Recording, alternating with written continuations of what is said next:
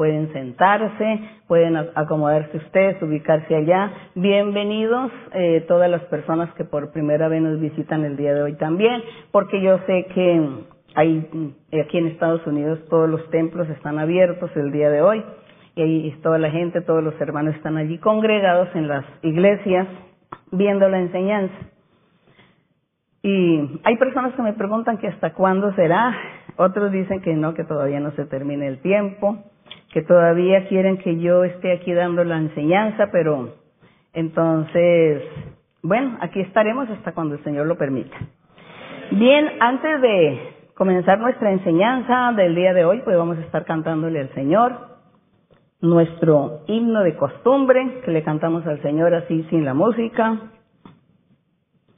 Y vamos a cantar al Señor el himno 235, que titula Cerca de ti, Señor.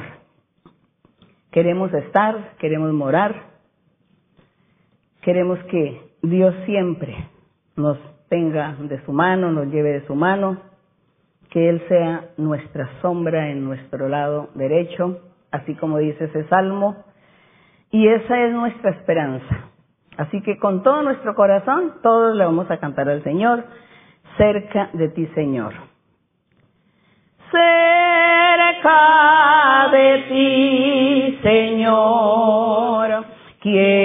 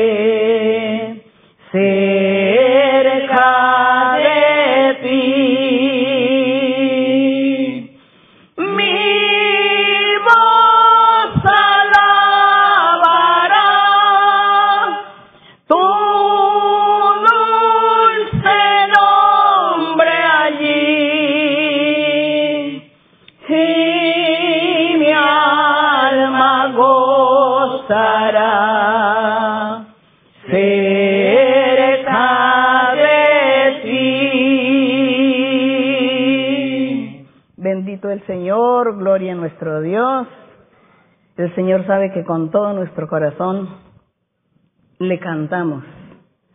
Con todo nuestro corazón leemos la Biblia. Con todo nuestro corazón alabamos su nombre. Y nuestra enseñanza hoy que sigue aquí en Primera de Corintios del capítulo 12, que habla de los dones espirituales.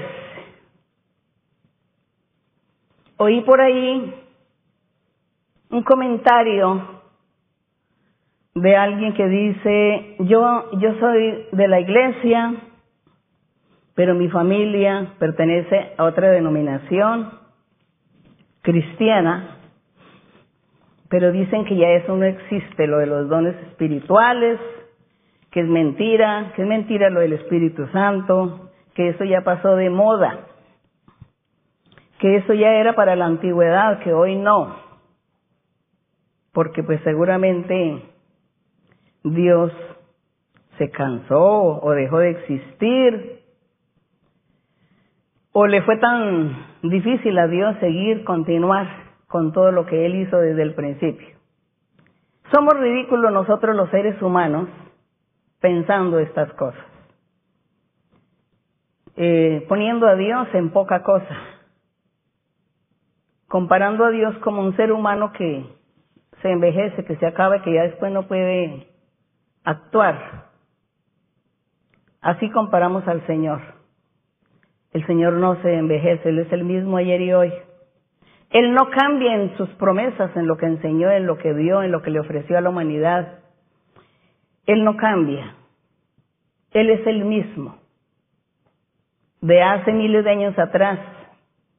Es el mismo hoy y será el mismo, seguramente. No sabemos cuánto tiempo nos espera el futuro a la humanidad para que Él venga, pero Dios no cambia. Él es el mismo. Y esa palabra también el Señor no la cambia, porque Él dio sus enseñanzas para que sirvan para todas las generaciones y todas las épocas. Así que hoy vamos a estar leyendo sobre el Espíritu Santo y nos vamos a convencer todos, o las personas que no lo creen, por lo menos van nuevamente a leer y se van a dar cuenta que sí existe el Espíritu Santo, que existen los dones, que Dios sí habla por profecía, por visiones y por sueños. También no olvidemos que tenemos las fuerzas del mal, tenemos a un enemigo que está en contra de nosotros y que Él trata de imitar las obras de Dios para engañar a los mm, que no son constantes, a los infieles, a los que no son sinceros, pues el enemigo los engaña. Los engaña con apariencias, mostrando en apariencia como que si estas personas estuvieran o tuvieran o recibieran de parte de Dios todo. Así engaña el enemigo pero es porque el corazón de la persona no es sincero. Así que hoy vamos a estar aquí rápidamente. Yo les voy a hacer un, un, recuerdo aquí en, en, el Antiguo Testamento, es decir, vamos a, a movernos unos mil, miles de años aquí atrás en Joel, en el libro del profeta Joel, capítulo 2. Aquí en el libro del profeta Joel, en el capítulo 2, antes de entrar a estudiar Primera de Corintios 12, el profeta Joel, él estuvo profetizando en la época de los reyes de Israel, en la época del rey Joás, el rey Usías, el rey Amasías. En la época de estos reyes estuvo el profeta Joel profetizando y llevando, dando el mensaje al pueblo de Israel, o, o por lo menos a estos profetas. Joel también estuvo también en la misma época, también con el profeta Isaías, eh, eh, Isaías, con él también estuvo profetizando a aquellos reyes. Así que en la profecía del capítulo 2 de Joel, en el capítulo 28, el Señor estaba muy enojado con el pueblo porque estaba, estaba el pueblo en desobediencia por causa del pecado de la idolatría y otros, otros pecados.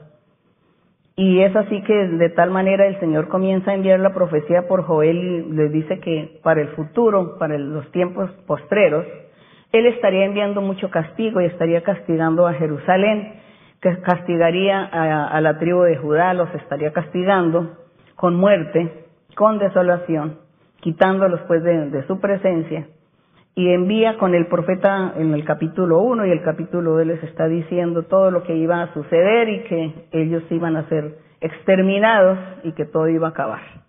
Sin embargo, el Señor después de enviarles ese mensaje les dice, pero para los postreros días, después de que ya pasen muchos siglos más adelante, miren lo que yo voy a hacer con el remanente o con aquellos personas a las cuales yo voy a guardar y a proteger para que a través de ellos venga el Salvador, venga el Mesías al mundo, el Salvador del mundo.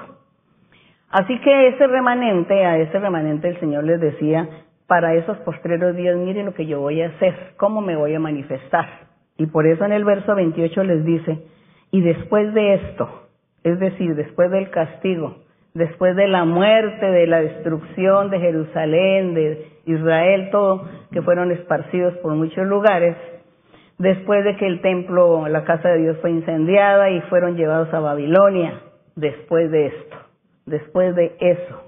Entonces dice el verso 28, después de esto, derramaré mi espíritu sobre toda carne, es decir, pasarán algunos siglos, vendrá el Mesías, vendrá el Salvador, Él se manifestará y entonces esto es lo que sucederá.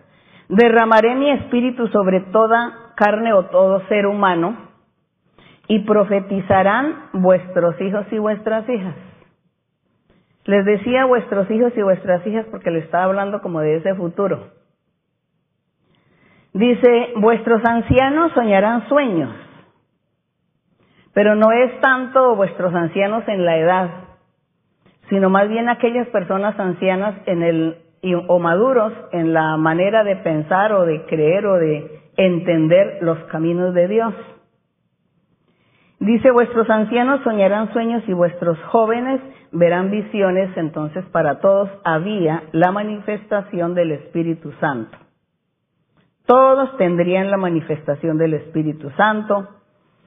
Y este, y dice, y también el 29, y también sobre los siervos y sobre las siervas derramaré mi espíritu en aquellos días, y los siervos y las siervas eran aquellas personas que de, eh, se convertirían al Evangelio del Señor Jesucristo aquellos seguidores del Mesías, los seguidores de Él, que eran sus siervos, como sucedió con los apóstoles, pues a ellos se estaba refiriendo que también estarían recibiendo el Espíritu Santo, lo estaría derramando sobre ellos y estaría Dios manifestándose con muchos prodigios y señales. Esa era la promesa que el Señor hacía al futuro después de haberles dicho que ellos iban a ser exterminados y que así sucedió.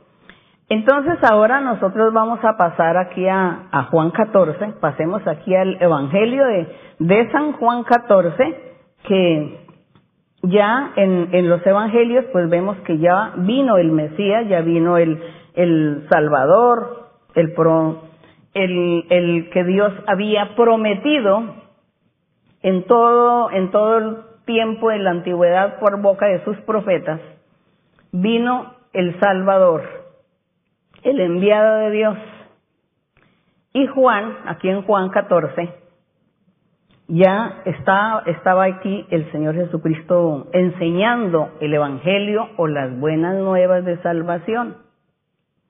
Las buenas nuevas de salvación, el Evangelio. Creer en Jesucristo, que Él es Dios, que Él es el Hijo de Dios, que fue el enviado de Dios. Esas eran las buenas nuevas, el nuevo método de salvación. Y Él en su manifestación, eh, tenemos muy poquito eh, de historia de todo lo que el Señor hizo. El mismo Juan dijo que si se hubieran escrito en muchos libros todo lo que el Señor hizo y su manifestación, dice que los libros seguramente no cabrían en el mundo, así que muy poquito quedó, pero lo que quedó es suficiente para que nosotros hoy vivamos y sintamos la presencia de Dios real, la presencia del Espíritu Santo, que Él existe. Y el Señor aquí empezaba a hablar, a predicar, a enseñar a toda la gente que quería escucharlo hablaba a sus apóstoles y hablaba al pueblo que lo seguía y les hablaba del Evangelio. Así es como aquí en el verso de Juan 14, en el verso 15, entre otras cosas le decía el Señor, si me amáis, le decía a los apóstoles, si me amáis, guardad mis mandamientos, le decía a los apóstoles y a los otros oidores. Dice, si me aman, tienen que guardar, cumplir mis mandamientos. Y yo rogaré al Padre y Él os dará otro consolador, otro consolador, es decir, el cumplimiento de la promesa de Joel 28, que acabamos de leer, cuando Dios dijo, en el futuro le estaré dando del Espíritu Santo a todos los seres, les daré el Espíritu Santo y habrá profecía, visiones y sueños. Y por eso aquí en el 16 el Señor recuerda esa promesa. Dice, yo rogaré al Padre y os dará otro consolador para que esté con vosotros para siempre. Él no dijo para que esté con vosotros en el siglo primero, hasta el siglo primero o hasta el siglo segundo. Él no dijo así, ni hasta el siglo tercero ni el cuarto. Él dijo para que esté con vosotros para siempre. Oigan y escuchen los que dicen que ya hoy no existe el Espíritu Santo ni los dones de profecía, visión y sueños, que porque eso era para la antigüedad, que porque eso ya pasó de moda. Pongan atención, por favor.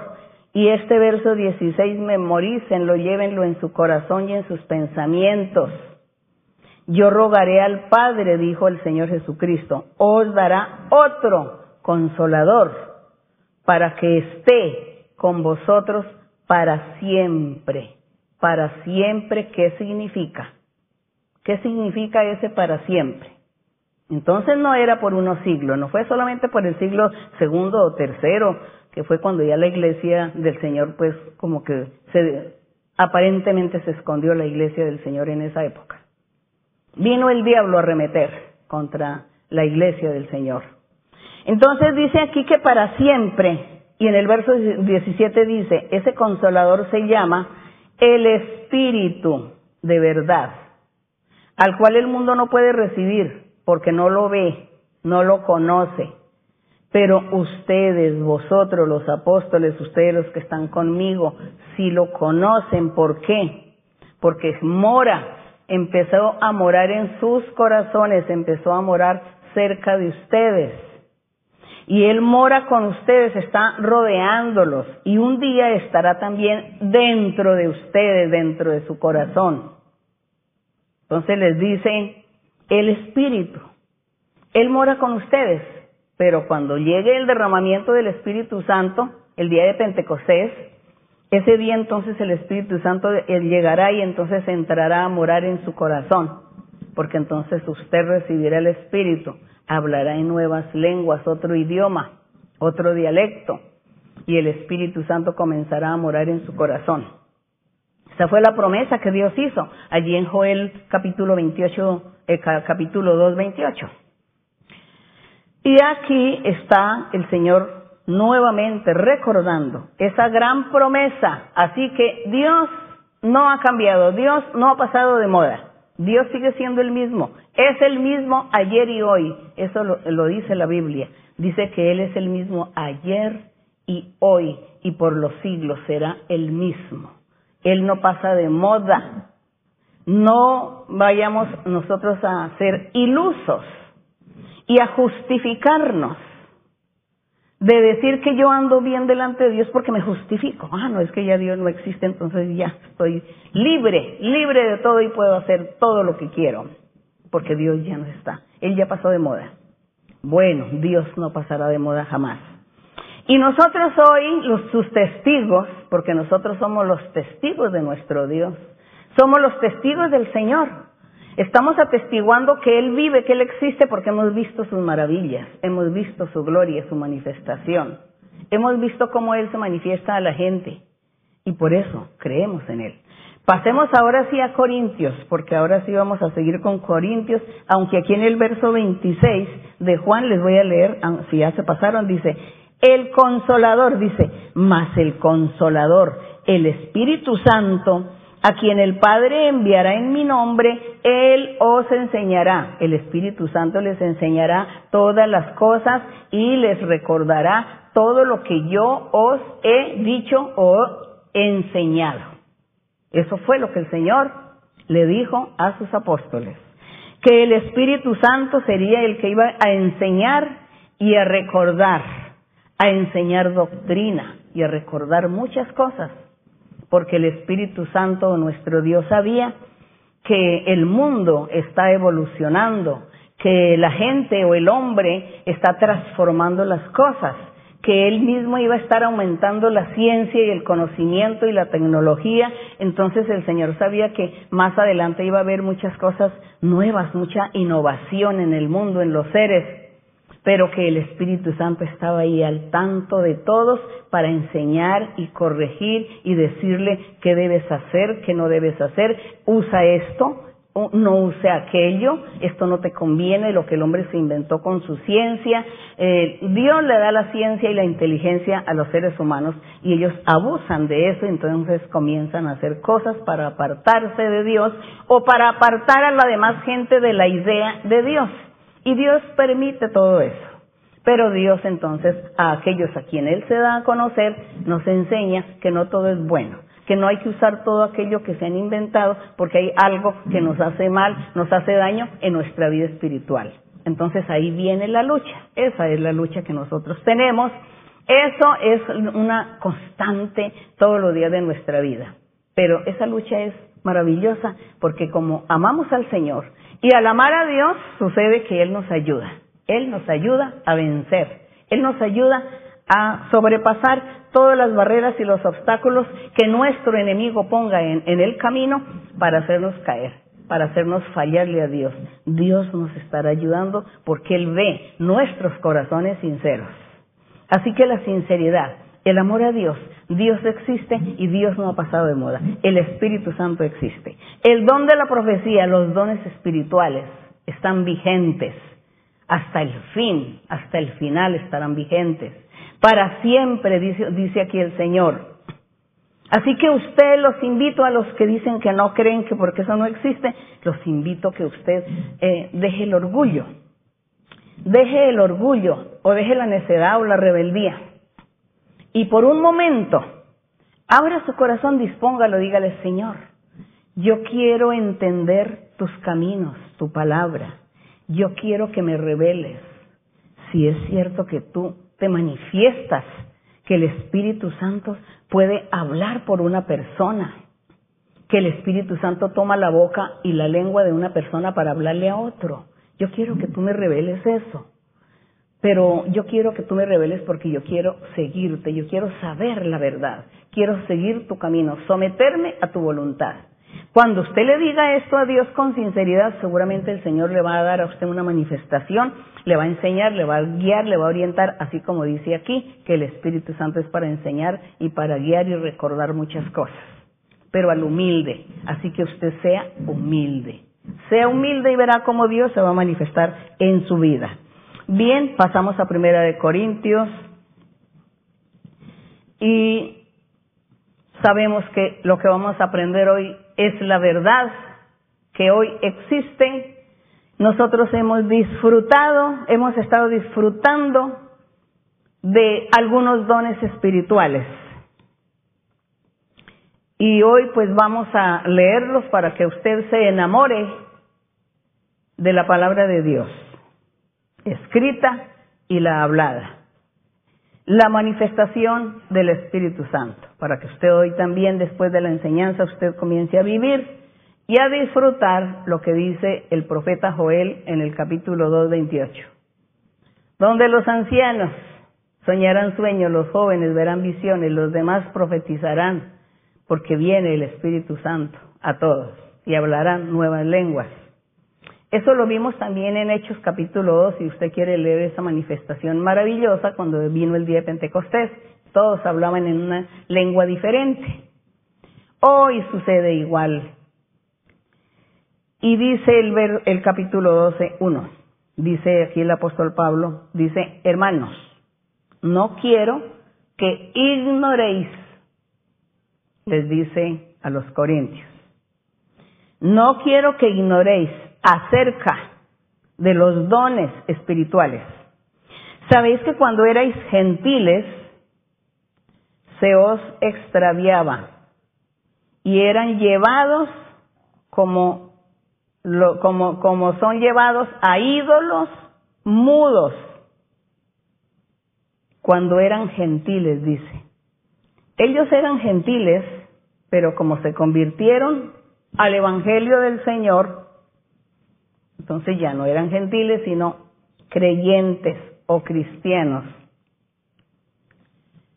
Cristianos por creer ya en el Mesías. Entonces les dice, ya ustedes no son ignorantes porque ustedes eran llevados por ignorancia a los ídolos mudos. El verso 3. Por tanto, os hago saber que nadie que hable por el Espíritu de Dios va a menospreciar al Señor Jesucristo. Ninguno que diga tener el Espíritu de Dios o que diga que el Espíritu de Dios habla y lo usa, que está hablando con su boca, con su lengua, que lo está usando. Y usted dice eso y está menospreciando al Señor Jesucristo, entonces usted está muy equivocado. Porque solamente el Espíritu Santo es el único que resalta la existencia y la importancia de nuestro Señor Jesucristo. El Espíritu Santo es el que da testimonio, dio testimonio acerca de nuestro Señor Jesucristo. El Espíritu Santo le reveló a Juan el Bautista que quién era el Señor Jesucristo. Le reveló a muchos personajes cuando el Señor estuvo en la tierra manifestándose con, eh, con los hombres, con la humanidad el Espíritu Santo le reveló a muchos quién era el Señor. Entonces aquí, según el apóstol dice que algunas personas, algunos como había creyentes que habían salido del judaísmo, al salir del judaísmo ellos como que todavía tenían ahí en su corazón como la duda, ¿será que sí, será que no? ¿Será que Jesucristo sí o será que Jesucristo no? Y seguramente se presentaban muchos debates, contiendas, muchos pleitos allí, litigios entre ellos mismos discutiendo si el Señor Jesucristo sí o no. Y el apóstol les dice, si ustedes dicen tener el Espíritu Santo porque ustedes dicen que ya recibieron el Espíritu Santo, que ya han hablado lenguas, otro idioma, que ya han tenido visiones, sueños, revelaciones. Pero escucho que algunos dicen que Jesucristo no es, que Él no es, que Él es un hombre como cualquier hombre. No es así. Dice, os hago saber que nadie que hable por el Espíritu de Dios llama anatema. Decir que Él es, él es nada, Él es poca cosa, Él es un maldito, es un nadie, es un nadie. Dice, nadie puede llamar a Jesús Señor sino por el Espíritu Santo. El Espíritu Santo, Él se encargó en enseñarle a los hombres y a las mujeres quién es nuestro Señor Jesucristo. Y el Espíritu Santo también hoy a nosotros nos ha enseñado y nos está enseñando y pone al Señor Jesucristo en su dignidad que Él se merece. Y Él nos enseña de nuestro Señor Jesucristo. Es el Espíritu Santo de Dios. Ese el Espíritu, aquel consolador que el Señor prometió enviar una vez que Él subiera al cielo. Así que el apóstol dice en el verso 4, dice, ahora bien, hay diversidad de dones. Dice que hay muchos dones. Pero el Espíritu de Dios es el mismo, es el que da los dones diferentes. A uno le da un don de, el don de profecía, al otro le da el don de hacer sanidades, a otro el don de imposición de manos, el don de liberación, el don de discernimiento, hablar en lenguas, interpretar lenguas, sueños, visiones, bueno, tantos dones pero dice que Él es el Espíritu Santo, el único que hace esas cosas.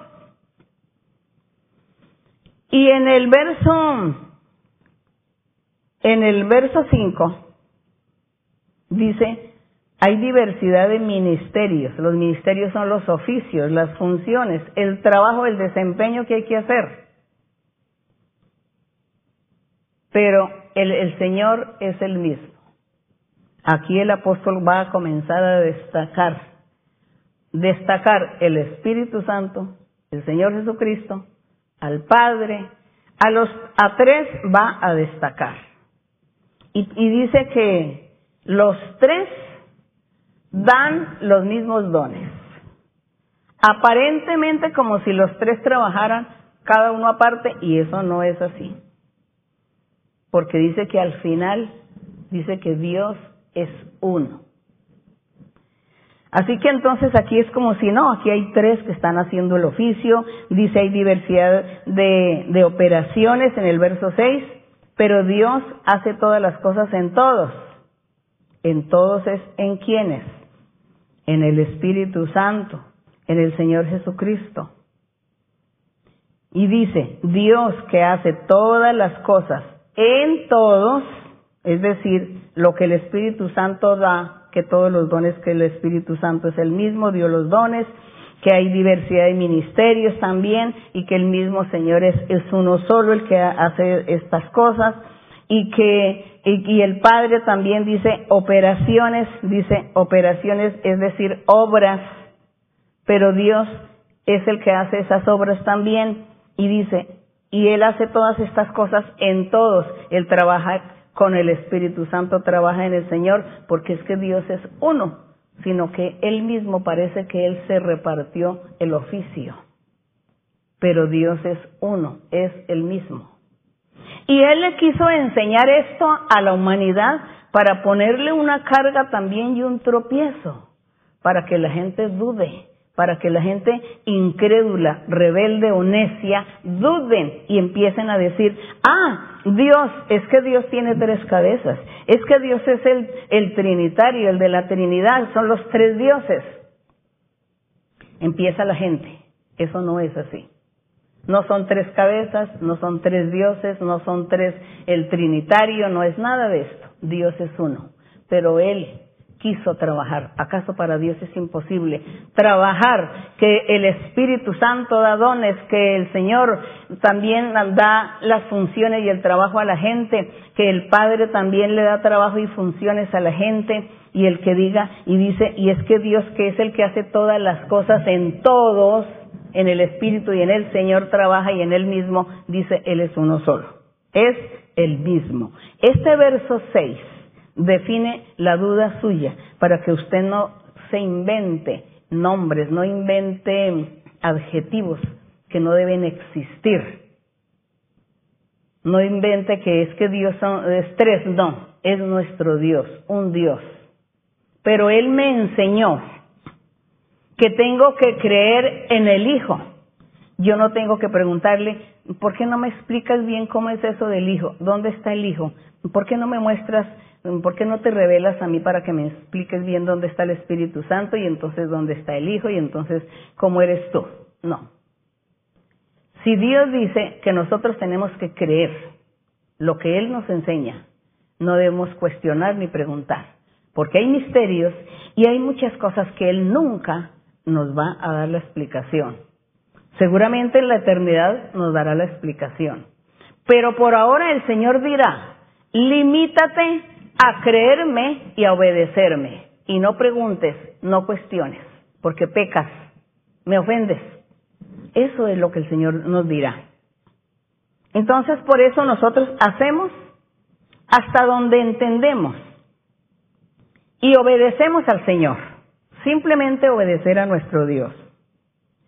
En el verso 7 dice, entonces no olviden que el verso 6 dice, hay diversidad de operaciones, pero Dios que hace todas las cosas en todos, es el mismo Dios. Ahí él vuelve y se convierte en uno. Después de que él se dividió aquí en tres oficios, ahí vuelve y se convierte en un solo Dios. El verso 7, pero a cada uno le es dada, a cada ser humano, hombre o mujer, le es dada la manifestación del Espíritu Santo para provecho, para provecho espiritual, para provecho de la persona, para provecho de los demás, bueno para provecho de muchos. Es el don que Dios le da a cada hombre o mujer su manifestación. Y en el 8 dice, a uno, a un hombre, sea hombre o mujer, le es dado por el Espíritu don de sabiduría. Ese don de sabiduría sirve para provecho del que recibió el don, para provecho del otro que está allá recibiendo el don a través de esta persona que con su don de sabiduría actúa sabiamente, hace todo con sabiduría, dice todo con sabiduría, enseña con sabiduría, el otro aprende, también recibe parte de, de esa sabiduría, provechoso ese don para el que lo tiene y el que recibe el beneficio también es provechoso. En el otro dice, a otro hombre o mujer le va a dar el don de ciencia. Aquí dice palabra de ciencia, pero como él estaba hablando de los dones, don es un regalo, ¿no? Se les olvide que la palabra don es regalo. A otro es el don de ciencia, le da la ciencia, entonces es una persona que sabe, que entiende, que comprende más que los demás. Una persona muy inteligente, capacitada, más que otro. Bueno, porque Dios le dio esa ciencia y seguramente que esta ciencia también se la da es para entender más los caminos de Dios. Es la ciencia, para entender más los caminos del Señor. Porque aquí estamos hablando de los dones espirituales. No hablamos de la ciencia del mundo, de lo de afuera, porque esa es otra ciencia. Según el mismo espíritu, dice. Entonces esta ciencia, conocimiento capacidad de entender, comprender, discernir, hacer, actuar, todo esto, enseñar, todo esto tiene que ver con, esta, con este don de ciencia. A otro hombre o mujer le da el don de fe, el don de fe. Nosotros eh, decimos que el don de fe, me preguntan qué es el don de fe, pasemos un momentico y me disculpan si nos pasamos de tiempo, pero es que es importante que nos quede la enseñanza. Pasemos a Hebreos. Importante que la, que la enseñanza quede bien clara. Eso es lo que nos interesa el día de hoy. Y así me pasé algunos minutos. En el 11, Hebreos 11. Y dice así en el verso 1. ¿Qué es la fe?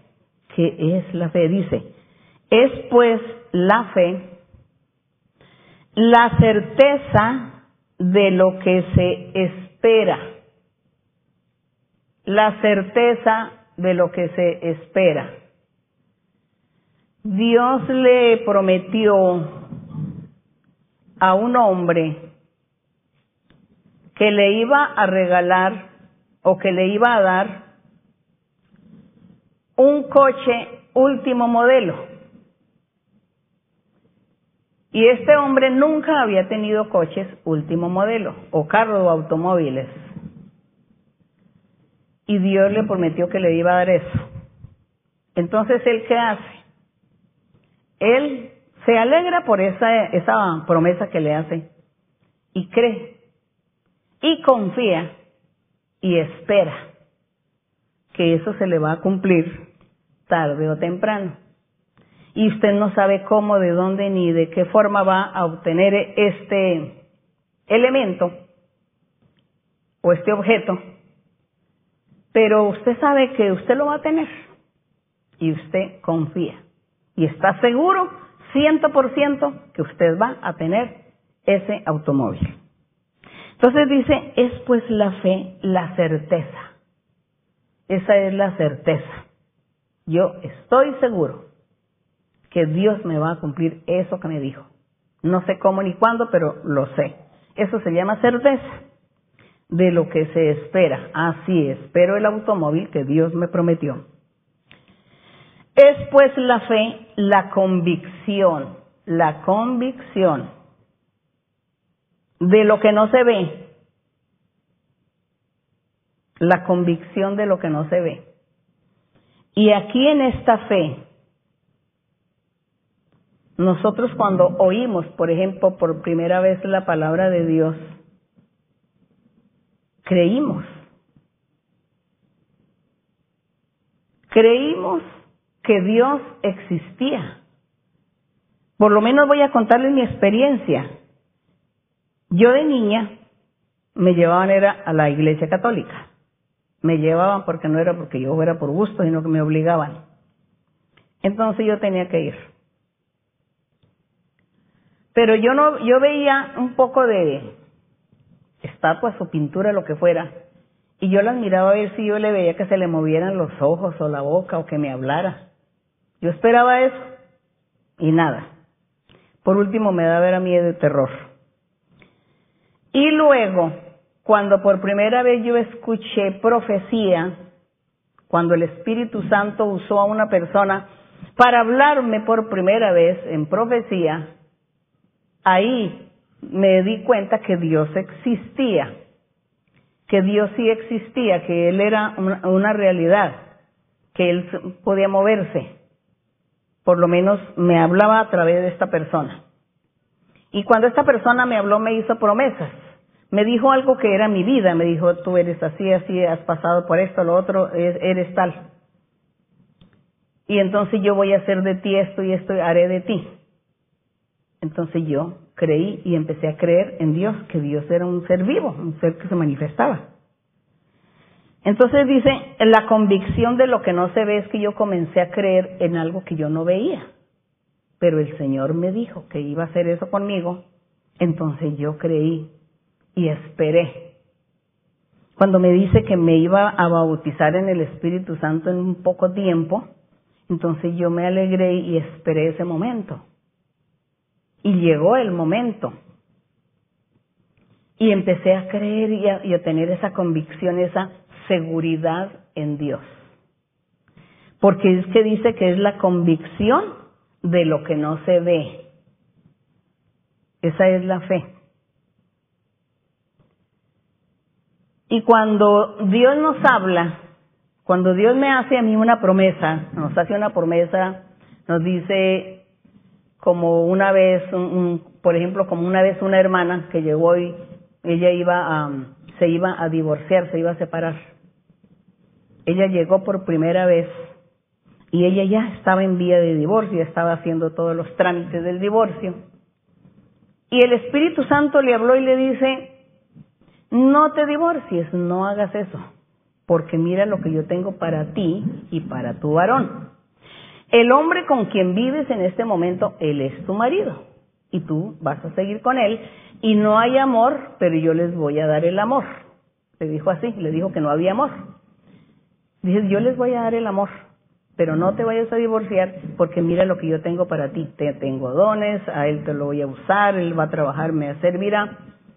Pues esta mujer se puso muy feliz porque ella dijo, es cierto, ya no existe amor entre los dos, por eso también eso, entre otras cosas, por eso nos vamos a divorciar. Pues al poco tiempo, eso no les duró ni un mes, esa promesa, cuando ellos comenzaron a enamorarse nuevamente y se enamoraron. Después de haber vivido tantos años y aún tenían ya dos hijos. Entonces, ella vio que Dios le había hablado y creyó, entonces ella creyó cuando Dios le dijo, no te divorcies, porque yo les voy a devolver el amor y ustedes me van a servir en la iglesia. Entonces ella creyó y obedeció, porque ella no se divorció. Llegó a la casa y le contó al, marido y le contó todo y, lo invitó que él también fuera allá a, vivir esa experiencia maravillosa, porque para ella era algo nuevo que nunca había oído de la profecía. Y lo llevó a la iglesia. Ella llegó feliz con esa experiencia que, que vivió con Dios. Ella le creyó a Dios y ella no se divorció. Entonces sí ve que eso se llama fe le creyó a Dios. Dios le ordenó y ella creyó y obedeció. Eso se llama fe. Pero nosotros hoy, a una persona ya, la gente de la iglesia, los creyentes de la iglesia, tienen problemas, tienen dificultades, ellos vienen con lamentos y deciden, ay, que estoy sufriendo, que mire que me está pasando esto. Entonces yo no le digo, tenga fe. No, porque ya ella ya tuvo su fe. Tiene fe porque está aquí en la iglesia. Tuvo fe porque está aquí en la iglesia. Creyó a Dios y se vino para la iglesia. Está congregándose. Ahora entonces yo no le digo tenga fe. Yo le digo créale al Señor, confíele, confíe. Dios le hizo a usted promesas. Y como Dios le hizo promesas, ahora confíe en el Señor. Eso es lo que le decimos a la persona. Porque aquí dice, es pues la fe, la certeza de lo que se espera. Entonces la gente dice, uno escucha a la gente decir, ay, yo tengo fe que, bueno, yo tengo fe que las cosas van a mejorar el año entrante, pero tiene fe de qué, o de quién, o por qué, fe de que luego fue que alguien le dijo que el año entrante le iba a mejorar la situación. No. Cuando yo digo tengo fe de que tal cosa es porque ya Dios me habló y le creí y estoy esperando que se cumpla. No estoy dudando. De pronto no necesito tanto mencionarle a la gente tenga fe, tenga fe, tenga fe. A todos les digo confíe en el Señor, confíe. Confíe porque usted ya tuvo esa fe, que fue esa primera fe cuando yo lo de Dios y se vino y está aquí con nosotros. Ahora confíe en el Señor. Entonces, eso es la fe, esa certeza de lo que se espera y es la convicción, la seguridad de aquello que no se ve, de lo que es imposible para nosotros. Eso es lo que se llama fe. Entonces, el don de fe. ¿Qué dirían ustedes a ver al don de fe? Porque aquí dice que entre los dones espirituales hay un don que se llama el don de fe. A ver qué me dicen aquí los que están aquí conmigo.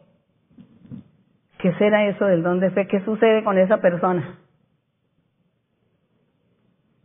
Seguramente tiene más seguridad, más convicción. Seguramente le dicen, mira, quítate de ahí porque en este momento viene, va, va a haber un terremoto y, aquí va a ser el epicentro. Y dice, ¿y por qué? ¿Yo por qué me voy a quitar si a mí Dios me ha dicho que yo voy a vivir y que yo voy a hacer esto y aquello y aquello, y yo eso no lo he hecho, todavía no ha llegado el tiempo en que yo tenga que hacer aquello que Dios me prometió y me dijo, y eso me lo tiene que dar esa en vida.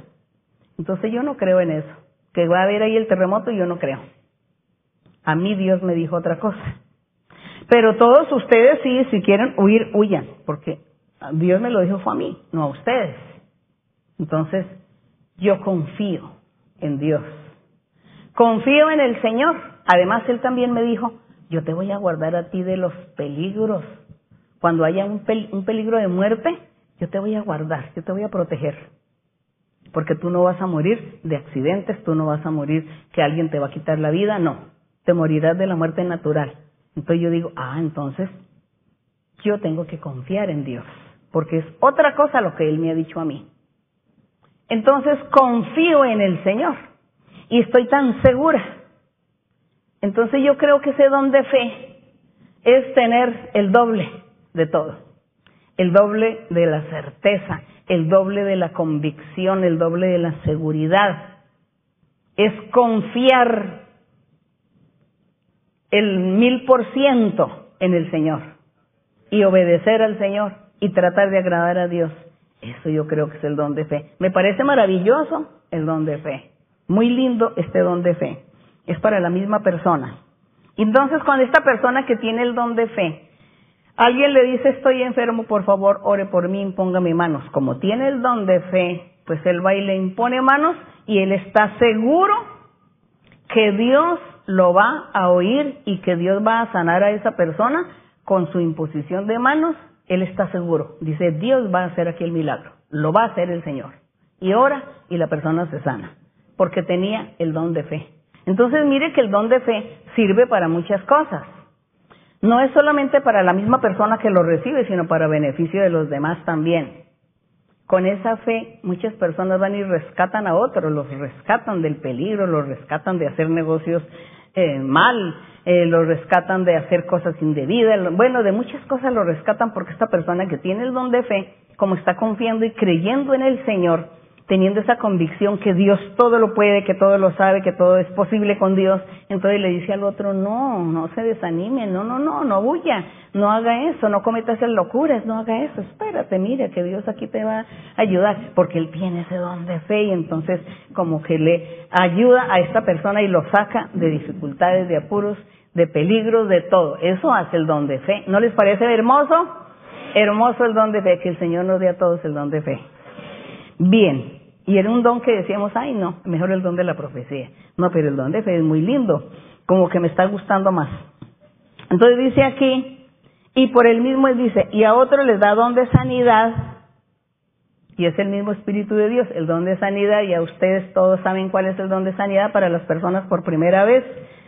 Eh, para las personas por primera vez el don de sanidad es lo mismo, imponer las manos, entonces como Dios le da a, un hombre o una mujer ese don, entonces Él le, impone manos a los enfermos y las personas, si hay 10 enfermos, se sana quizá un enfermo, quizá los otros nueve no se sanan, pero se sanó un enfermo. Es decir, Dios hace el milagro y Dios usa a la persona con su don para hacer este trabajo, esta función, el don de sanidad.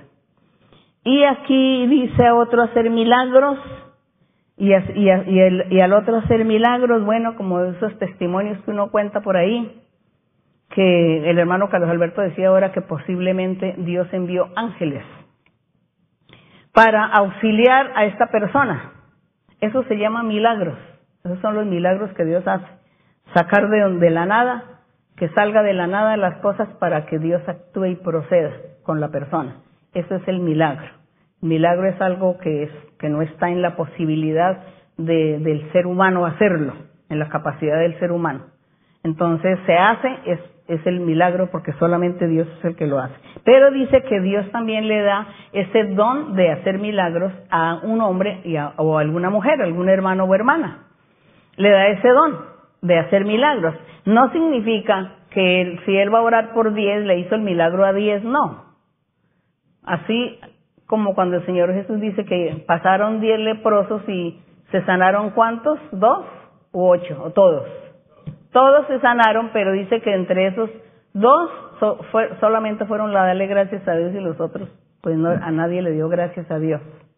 Pero también decía el Señor que en la antigüedad había muchas viudas en el pueblo de Israel y sin embargo una sola viuda fue la, la que recibió el beneficio que milagros que hizo Elías allí con, con esta mujer cuando en la escasez y que y Dios se manifestó. Entonces dice, había muchas viudas y sin embargo Dios quiso bendecir a una sola. Así sucede con un hombre o mujer que tenga hermano o hermana de la iglesia, que tenga eh, un don, el don de hacer milagros. Eso no significa que le va a hacer milagros a toda la gente, es a quien Dios quiera. Pero Dios usa al que tiene el don. Entonces, si, si no hay ninguno que tenga ese don de milagros, pues Dios no le hace milagro a ninguna persona. Entonces, ese es el don de hacer milagros.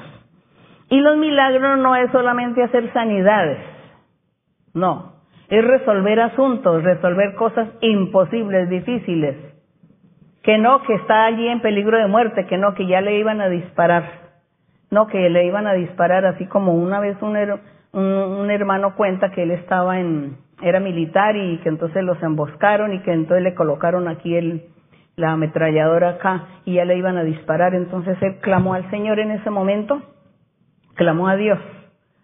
Señor, guárdame, protégeme. Entonces ya el otro le iba a disparar. Y cuando le disparó, no, no, no, no le funcionó el arma. Dios hizo un milagro. Dios hizo un milagro y escuchó al, al creyente, lo escuchó y lo protegió. Eso se llama el milagro.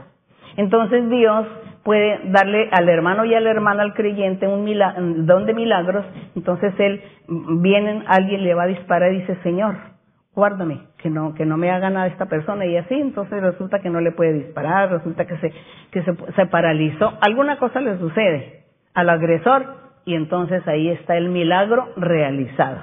Bueno, entonces los milagros son múltiples y de diferentes maneras. A otro le da Dios, vamos en el verso 10, el discernimiento de espíritus. Yo por lo que veo no voy a alcanzar aquí a terminar, dar la enseñanza y no quiero dejar de dar todo el capítulo. Pero entonces yo pienso que dejamos aquí en un punto suspensivo y después en la otra enseñanza seguimos. Bueno, ¿por qué? Porque es que yo no quiero ir a, a dejar de no leer todo el capítulo o a ponerme a leer rápido, no. Yo quiero que aprendamos ya que estamos en una escuela. Gracias al Señor, estamos en esta escuela aprendiendo que el Señor nos enseña. Entonces dice, a otros diversos géneros de ah, el discernimiento dice. A otro le da profecía. Bueno, ya el don de la profecía, la iglesia ya sabe que es el don de la profecía. Para las personas por primera vez, o para las personas que dicen que ya no existe el Espíritu Santo ni existe la profecía, sobre todo personas que dicen ser cristianas y dicen leer la Biblia, entonces dice que a otro le da el don de profecía. Es para ustedes la enseñanza. Para los que leen la Biblia, dicen ser cristianos, pero que no creen en la profecía ni en hablar en lenguas. Entonces para ustedes va la enseñanza dice que a otro hombre o mujer de la iglesia le da el don de profecía. Y el don de profecía no es como lo que a ustedes ignorantemente les han enseñado y les han dicho que profetizar es predicar un sermón, que profetizar es cuando el predicador se para en un púlpito y comienza a, a darle a usted un sermón y le va y le predica y le predica y bueno lee la Biblia y predica y da una enseñanza y si hay hay que hablar de política pues seguramente se habla de política o si hay que hablar de las familias entonces hablamos y criticamos algunas familias que no son constantes que esto que lo otro que no hacen que sí dejan de hacer y así ese es el sermón no entonces hablar. Eso es lo que dicen algunos que eso es profecía pero esa no es profecía. Qué ignorancia qué ignorancia porque si ustedes han leído aquí Moisés y los profetas, Isaías, Jeremías, Ezequiel, Daniel, todos ellos eran profetas y profetizaban era porque el Espíritu Santo llegaba a la boca de ellos, tomaba su lengua y comenzaban a hablar. Dios hablando por la boca de los profetas. Dios hablando por la boca de ellos. Entonces Dios usa la lengua del hombre o mujer creyentes en el Señor, seguidores de Dios, y los usa para hablarle a otra persona. Y le habla cosas de su vida privada. Le habla cosas de su vida privada. Así como la mujer que vino por primera vez y, ella vino y bueno, se le impuso manos y se le dio profecía. Y en la profecía le dice el Espíritu Santo, y eso de que eso que tú vas a hacer, que tú quieres abortar, tú quieres ir a que te hagan un aborto, no lo hagas, le dijo. No lo hagas porque lo que hay en tu, en tu vientre es un hijo varón. Ella había venido por primera vez, ella se echó a llorar, emocionada porque dice, nadie sabía mi vida, nadie. Y no estamos hablando de adivinación, estamos hablando del don de la profecía, estamos hablando de hombres y mujeres que seguimos a Dios. No somos espiritistas, no somos brujos ni hechiceros. Somos lectores de la Biblia y seguimos a nuestro Dios, tenemos cambio de vida, hacemos el bien, nos apartamos del pecado. Entonces mire lo diferente que es. Porque si usted va donde los espiritistas, brujos y hechiceros, ellos están cometiendo pecado todo el tiempo. Ellos trabajan con el diablo, trabajan con el diablo. El diablo les da poderes, pero ellos no tienen cambio de vida, no viven felices, no son felices. Y, ellos nunca le van a decir a usted que no peque. Si usted es un adúltero, un borracho que se embriaga o un secuestrador, lo que sea, el, espiritista no le dice arrepiéntese. No, le dice siga haciendo lo que está haciendo, que eso es maravilloso. Eso es, es la diferencia para que usted distinga qué es lo de Dios y qué es lo del diablo. Lo de Dios es apartarnos del pecado, hacer el bien y y cumplir con los valores, virtudes, cualidades que Dios nos da. Tener eso. Eso es, entonces, el don de la profecía. Tengan mucho cuidado de ir a decir que eso es adivinación porque usted está blasfemando contra Dios. Hablando del don de la profecía, cuando esta mujer recibe la profecía que el Espíritu Santo le dice que no aborte porque en su vientre y apenas tenía un, mes y medio de embarazo y que era un varón y que él, ese varón iba a velar por ella en toda su vida. Le dijo así. Así que esta mujer creyó, lloró y dijo, es cierto, porque mañana mismo me iba a ir a un lugar clandestino para que me practicaran el aborto. Pero ya, como Dios me dice que no lo haga, no lo voy a hacer. Ella se quedó así y se fue para la iglesia. Ella ya fue una creyente más, porque era por la primera vez que iba, Siguió en la iglesia eh, hasta el tiempo de su, de su vejez, de su madurez en edad, y realmente ella tuvo su hijo varón, y cuando ella llegó a cierta edad se enfermó. Ella se enfermó, le dio cáncer, y su hijo fue el que estuvo al lado de ella, sustentándola siempre, porque ella tuvo, tenía dos mujeres y ella ya pues no quería ya tener el tercero. Entonces eh, las hijas jamás velaron por ella, sino el hijo varón, como Dios lo había dicho. Eso se llama el don de profecía, que Dios le habla lo oculto del corazón. Ella que traía oculto en su corazón un embarazo. A nadie le había dicho que estaba embarazada y lo traía oculto. Y Dios le sacó lo oculto de su corazón. Por eso dice, lo oculto de su corazón se hace manifiesto. Y fuera de eso que Dios le dijo, tendrás un varón y él será el que velará por ti. Así sucedió hasta que ella murió, él fue el que estuvo ahí a su lado, velando por, la madre. Entonces, eso se llama el don de la profecía.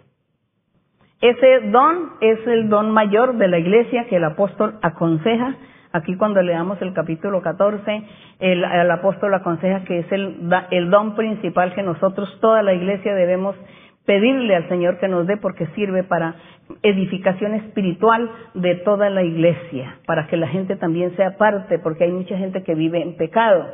Entonces también, también yo ya les conté a ustedes ese testimonio del hombre que vino y que Dios le hablaba y le decía, le decía, tú, tú vives a la vez con dos mujeres, las tienes a las dos entonces le dijo, tú tienes que irte con la que más amas. Dios sabía que él amaba más a una que a la otra.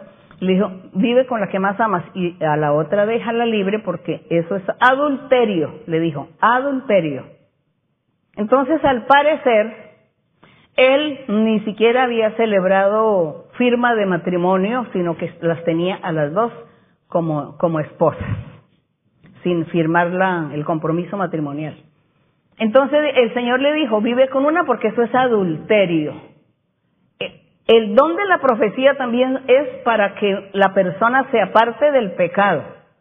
El Espíritu Santo le habla del pecado a la persona y le dice que se aparte, que no haga eso, que no sea iracundo, que no sea perezoso, que no sea irresponsable, que no sea desorganizado. Todo eso le dice el Espíritu Santo a una persona. Y eso se llama el don de la profecía.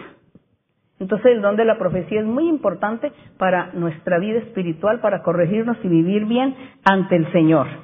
Y aquí otro, ver el otro don, seguimos con el otro don que es el de, el verso que es, el 10.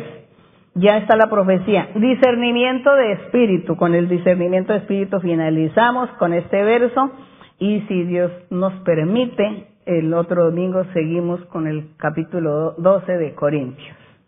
Entonces aquí en el verso 10 dice discernimiento de espíritus, discernir espíritus, discernir, distinguir, aprender a distinguir lo bueno y lo malo, aprender a conocer lo que sí, lo que no, lo que conviene, lo que no conviene, lo que debe ser, lo que no debe ser, hacerlo mejor, hacerlo las cosas lo mejor, eso se llama discernir, distinguir, apartar una cosa de la otra. Y aquí cuando dice discernimiento de espíritus, recordemos que existen las fuerzas del mal. El maligno, nuestro enemigo, tiene muchos millones de millones de millones de ayudadores, de espíritus, que se llaman demonios. Antes, antes de la creación, se llamaban ángeles, cuando estaban con Dios, se llamaban ángeles, pero una vez que el diablo se rebeló contra Dios, dice que Dios echó al diablo de su presencia y él se fue con sus millón, con su ejército, dice que el diablo se fue con su ejército de ángeles que se convirtieron en demonios. Entonces hay millones de demonios. Está el jefe principal, que es el diablo, y luego todos los demonios. Y ellos no viven sino haciendo mal a la humanidad. Esos demonios se entran y poseen a los hombres y a las mujeres, ancianos, ancianas, niños, niñas, a la gente de todas las edades y aún se entran también, usan animales pero a los demonios no les conviene tanto meterse en los animales, porque como los animales no tienen razonamiento, pues ellos no pueden hacer mal, entonces ellos no se meten mucho con los animales, sino con el ser humano, porque el ser domina al ser humano. Entonces el demonio viene, entra, posee al hombre y a la mujer y lo domina. Ejerce dominio en el cerebro, ejerce dominio en su voluntad, en sus pensamientos, en sus decisiones, en el actuar, en el hacer de las cosas, en el andar de la vida. En todo ejerce dominio esos espíritus. Y hay algunos espíritus más fuertes que otros. Hay personas a las cuales le entran muchos demonios. Hay otros que es muy poquito los demonios. Recordemos cuando el Señor Jesús hablaba con, dice que había un endemoniado que salía del cementerio y el Señor Jesucristo le preguntó, ¿cómo te llamas? Y él dijo, me llamo Legión, porque somos muchos. Legión es una cifra que da dos mil. Había dos mil demonios en el cuerpo de este hombre. Por lo tanto, él ya estaba completamente enfermo mental, ya era un loco, ella un esquizofrénico, ya enfermo de la mente que no era capaz de razonar. Había dos mil demonios en su cuerpo, dice que el Señor lo libertó. Entonces los espíritus siempre entran al, hombre y a las mujeres y los gobiernan. El espíritu del demonio puede ser de mal genio, puede ser el demonio de ira, el demonio de pereza, el demonio de tristeza, el demonio del orgullo, el demonio de las pasiones, el demonio de las obscenidades, el demonio de, de todo lo malo. De todo, de todo hay demonios, de todo de estar mirando, por ejemplo, hay gente que le gusta la, estar mirando pornografía en exceso, excesivamente mirando pornografía, eso es un demonio que tiene ahí lo incita a mirar la pornografía. Otras personas los incita en la parte de íntima de todas estas cosas, también los incita, entonces todos los demonios están ahí trabajando con la gente, el demonio de la envidia, el demonio de la de la rencor, el demonio de querer hacerle mal al otro, el demonio del homicidio, el del hurto, el de todo. Entonces, son todos esos demonios que existen porque dice que Dios como lo echó de la, a la tierra, dice que él echó a la tierra al diablo con todo su ejército. Entonces los seres humanos han sido víctimas. El ser humano ha sido víctima de todos esos demonios, de todos esos espíritus malos. Nosotros decimos espíritus malos. Y contra esos espíritus malos, nosotros en la iglesia, los creyentes, tenemos que luchar. Cuando nosotros llegamos a la iglesia por primera vez, llegamos con muchos espíritus malos en nuestro cuerpo. Pero el Señor nos ha libertado, nos ha venido limpiando poco a poco y nos ha venido libertando poco a poco, nos va sacando esos espíritus y vamos quedando libertados. Eso ha hecho el Señor. Y cuando ya Él nos liberta, entonces es cuando ya nos está dando todos estos dones espirituales a sus creyentes, a sus seguidores. Así que el don de discernimiento, entonces, es, el don consiste en que Dios capacita a una hermana o a un hermano, un creyente, lo capacita para distinguir en la otra persona, distinguir ¿Qué espíritu tiene, espíritus tiene esa persona? ¿Quién es esa persona? ¿Cómo es esa persona? Por ejemplo, hoy en día, hoy en día hay unas carreras, eh, que llaman psicología, ¿no? Entonces en la psicología enseñan teorías y le enseñan a usted muchas teorías para que usted conozca a la otra persona pero son teorías, preguntas, averiguarle la vida, que esto, que si hace, que si no hace, que si duerme, que si no duerme, que mira para arriba, para abajo, lo que sea, para por la teoría sacar, mirar cómo es la persona, cuál es su personalidad, cómo debo ayudarle, cómo le debo solucionar, ¿no? Eso. Pero en el Señor el, el don de discernimiento es el don más perfecto porque no se necesita ser psicólogo para conocer a la otra persona no se necesita ser ni psicólogo ni psiquiatra para conocer a la persona, hombre o mujer, que está mal, que tiene espíritus, que tiene demonios, que es perturbado mentalmente, que por lo tanto hay que tenerle paciencia, hay que tenerle sabiduría, tratarlo con sabiduría, con cariño, con amor, con mucha inteligencia y ayudarle para que se libere de esos espíritus, para que esa persona más bien siga en la iglesia, venga para la iglesia Yo oro por usted, le impongo manos para que el Señor lo vaya libertando, le vaya quitando esos espíritus y usted entonces entre a ser un hombre normal, un joven normal o una mujer normal. Y usted no sufra porque esos espíritus hacen sufrir a a la gente. Toda la gente sufre por causa de eso. Las incomprensiones en los hogares y en las familias es por eso, porque todos tienen espíritus y entonces chocan entre sí y, no se pueden, no se hallan. Entonces no se entienden, no se comprenden y terminan con agresividad física hasta que terminan hasta quitándose la vida. Eso es lo que sucede. En el que tiene el don de discernimiento está ahí listo para imponer manos, orar y reprender y hablarle y enseñarle y porque le está conociendo qué espíritus tiene. Entonces dice, este es perturbado su vida está perturbada, entonces yo lo que tengo es que orar, pedirle a Dios que, que sea libertado y así de esta manera entonces es la solución. A mí me ha tocado también, han, han habido muchas, por ejemplo, psicólogas o personas así que han venido a mí para que yo les ayude cómo hacer, cómo tratar a sus pacientes, cómo hacer con la gente, me cuentan todos los casos y yo de lo que Dios me ha dado a mí, pues yo le enseño y le digo, haga esto así, así de fácil, así de sencillo, no se complique, no se ponga a poner tantas teorías en práctica que eso nada le va a servir. En cambio usted hace de esta manera. Como usted conoce a Dios, usted ya sabe qué es lo que hay que hacer. El Señor le va a ayudar, le va a respaldar. Bueno, entonces las cosas ya serán, son más fáciles y más llevaderas. Yo no estoy diciendo que es malo ser psicólogo ni psiquiatra, ni que es malo estudiar eso, no. Estoy hablando que hay un don superior a esas carreras, el don de discernimiento. Pero el don de discernimiento, pues Dios también lo da a hombres y mujeres que andan bien delante del Señor, tienen un corazón sincero, recto con Dios. Dios no le puede dar ese don a cualquier persona, porque esos son dones que, que solamente el que merece el que merece como cuando el Señor Jesucristo le hablaba y le decía los pensamientos a la gente. Y le dice, Él conocía los pensamientos de ellos, conocía las intenciones, los miraba y les conocía las intenciones y por eso el Señor a veces les daba respuesta de lo que ellos estaban pensando. Porque ese es el don de discernimiento, conocer. Bueno, me detuve ahí porque me preguntaban tanto por el don de discernimiento a otro diverso género de lenguas y al otro interpretación de lenguas. Entonces las lenguas son un idioma, idiomas o dialectos que uno habla y uno no entiende, no entiende.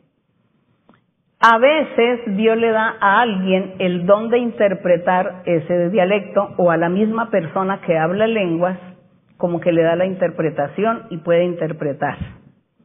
Yo hablo muchas lenguas cuando estoy orando, alabando al Señor, hablo muchas lenguas, pero no las sé interpretar.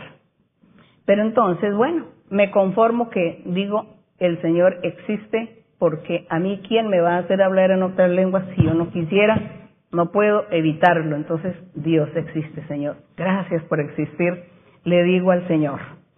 Entonces, el don de interpretación es eso, que puede interpretar y entender lo que otro habla o la misma persona. Eh, generalmente las lenguas son como palabras de alabanza a Dios.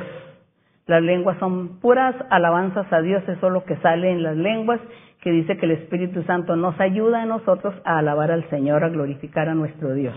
Por eso, digamos, pues no, a veces no nos preocupamos tanto por la interpretación, sino más bien sentirnos que Dios está con nosotros, porque al, al tener esas lenguas, pues uno se da cuenta que hay algo sobrenatural, alguien sobrenatural conmigo. Eso es lo hermoso, es lo bello. Bueno, mis queridos hermanos y hermanas, la iglesia, todos los hermanos, los pastores, esto es una enseñanza que usted ya la conocen, la saben, pero yo quería hoy también presentarme para la gente nueva, gente reciente, para que las personas y también aquellos que dicen que leen la Biblia y que son creyentes y que no creían, yo creo que ahora sí van a creer ustedes. A los que decían que no creían, yo creo que ahora sí el Señor se va a manifestar con ustedes porque ustedes van a darle su corazón al Señor, porque ustedes van a amar a Dios y hay que amar al Señor. Así que muchas gracias y que y el Señor me les bendiga. Vamos a estar orando al Señor y después cantemos el coro que dice solo el poder de Dios. Podrá cambiar nuestro ser. Bendito el Señor. Padre Santo, Padre Celestial, gracias Señor. Gracias por tu amor, por tu misericordia, por tu verdad, por tu santa palabra. Gracias por tus enseñanzas. Gracias por tu amor. Gracias Padre Santo. Bendito y alabado tu nombre por los siglos de los siglos. Te conocemos, mi Señor. Te conocemos en parte. Pero nosotros queremos, Señor, hacer tu voluntad, agradarte. Queremos, Señor, estar en tu presencia. No tenemos ambiciones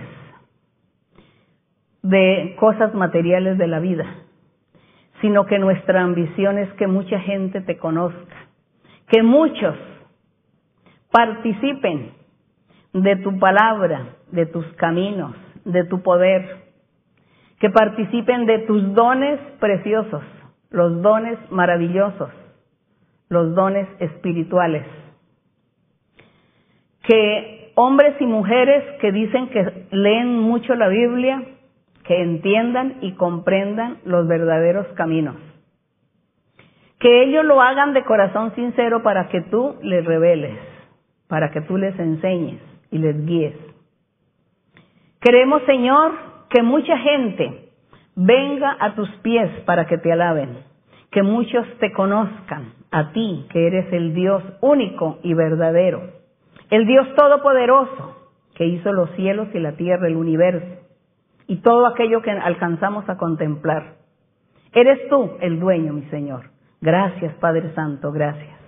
Eterno Dios, te alabamos te damos la honra, la gloria, la alabanza. Gracias, Señor, por tu misericordia y tu amor.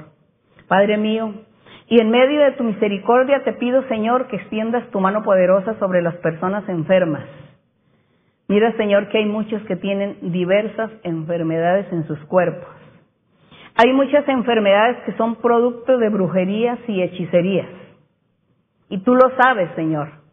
Te pido, mi Señor, que tú reprendas a esos espíritus malos que quites esas maldiciones y que tú libertes y sanes a las personas.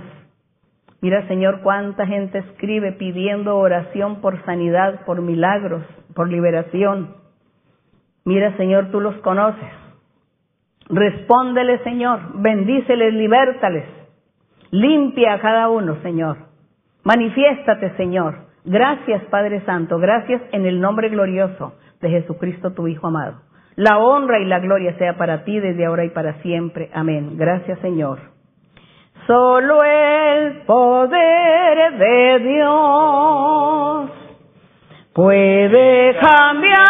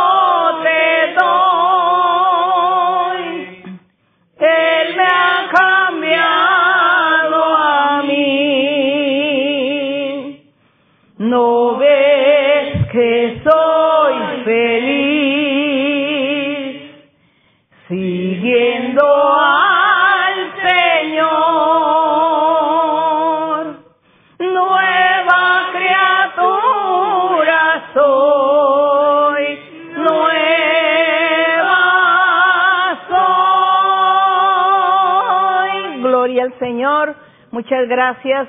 Que mi Dios les bendiga a todos. Abrazos para todos. Besos para los niños. Muchas gracias. Hasta pronto. El Señor les bendiga. Y el otro domingo pues seguiremos con nuestro estudio aquí del capítulo 12. Gracias, hermanos. Gracias por su paciencia. Hasta pronto.